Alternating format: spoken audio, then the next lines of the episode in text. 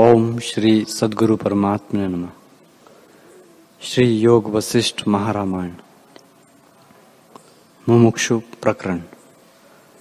श्री वशिष्ठ जी बोले, हे अविचार शत्रु के नाश करता राम जी जिस पुरुष को संतोष प्राप्त हुआ, वह परम आनंदित होकर त्रिलोकी के ऐश्वर्य को तृण की नाई तुच्छ जानता है। हे राम जी जो आनंद अमृत के पान से और त्रिलोक के राज्य से नहीं होता, वह आनंद संतोषवान को होता है। हे राम जी इच्छा रूपी रात्रि हृदय रूपी कमल को सकुचा देती है।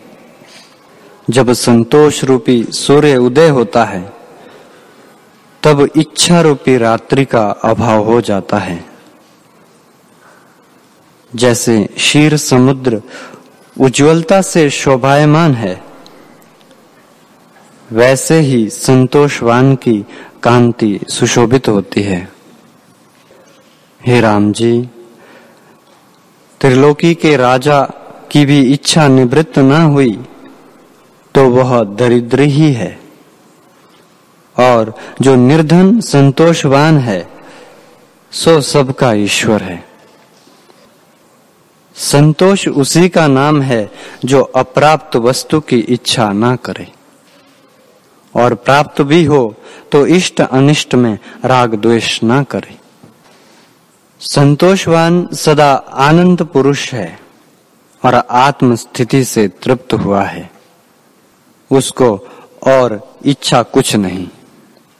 संतोष से उसका हृदय प्रफुल्लित हुआ है। जैसे सूर्य के उदय होने से सूर्यमुखी कमल प्रफुल्लित होता है, वैसे ही संतोषवान प्रफुल्लित हो जाता है। जो अप्राप्त वस्तु की इच्छा नहीं करता और जो अनिच्छित प्राप्त हुई यथा शास्त्र क्रम से ग्रहण करता है। उसका नाम संतोषवान है। जैसे पूर्णमासी का चंद्रमा अमृत से पूर्ण होता है, वैसे ही संतोषवान का हृदय संतोष से पूर्ण होता है। जो संतोष से रहित है, उसके हृदय रूपी वन में सदा दुख और चिंता रूपी फूल, फल उत्पन्न होते हैं। हे राम जी जिसका चित्त संतोष से रहित है, उसको नाना प्रकार की इच्छा, समुद्र की नाना प्रकार की तरंगों के समान उपजती है। संतुष्ट आत्मा परम आनंदित है। उसको जगत के पदार्थों में है उपादेय बुद्धि नहीं होती।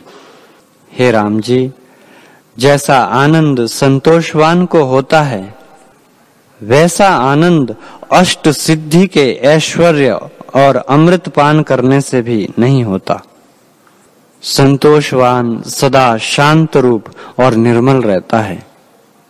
इच्छा रूपी धूल सर्वदा उड़ती रहती है।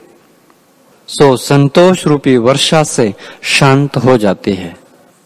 इस कारण संतोषवान निर्मल है। हे राम जी, जैसे आम का परिपक्व फल सुंदर होता है और सबको प्यारा लगता है, वैसे ही संतोषवान पुरुष सबको प्यारा लगता है और स्तुति करने के योग्य है। जिस पुरुष को संतोष प्राप्त हुआ है, उसको परम लाभ हुआ है। हे राम जी जहाँ संतोष है, वहाँ इच्छा नहीं रहती। और संतोषवान भोगों से दीन नहीं होता। वह उद्दार आत्मा सर्वदा आनंद से तृप्त रहता है। जैसे मेघ पवन के आने से नष्ट हो जाता है, वैसे ही संतोष के आने से इच्छा नष्ट हो जाती है। जो संतोषवान पुरुष है, उसको देवता और ऋषिश्वर सब नमस्कार करते हैं और धन्य धन्य कहते हैं। हे राम जी, जब संतोष करोगे, तब परम शोभा पाओगे। श्री वशिष्ठ जी बोले, हे राम जी, जितने दान और तीर्थ अधिक साधन हैं उनसे आत्मपद की प्राप्ति नहीं होती। आत्मपद की प्राप्ति साधु संग से होती है। साधु संग रूपी एक वृक्ष है और उसका फल आत्मज्ञान है। जिस पुरुष ने फल की इच्छा की, सो अनुभव रूपी फल को पाता है। जो पुरुष आत्मानंद से रहित है सो सत्संग करके आत्मानंद से पूर्ण होता है। जो अज्ञान से मृत्यु पाता है, सो संत के संग से ज्ञान पाकर अमर होता है। और जो आपदा से दुखी है, सो संत के संग संपदा पाता है। आपदा रूपी कमल का नाश करने वाली सत्संग रूपी बर्फ़ की वर्षा है। सत्संग से ही आत्म बुद्धि प्राप्त होती है, जिससे मृत्यु नहीं होती और सब दुखों से छूटकर परम आनंद को प्राप्त होता है। हे राम जी, संत की संगति से हृदय में ज्ञान रूपी दीपक जलता है, जिससे अज्ञान रूपी तम नष्ट हो जाता है। और बड़े बड़े ऐश्वर्य को प्राप्त होता है। हरे ओम।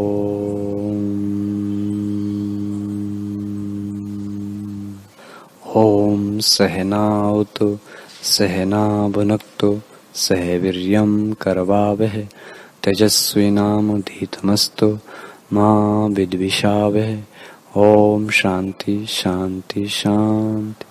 श्री सदगुरुदेव भगवान की जय।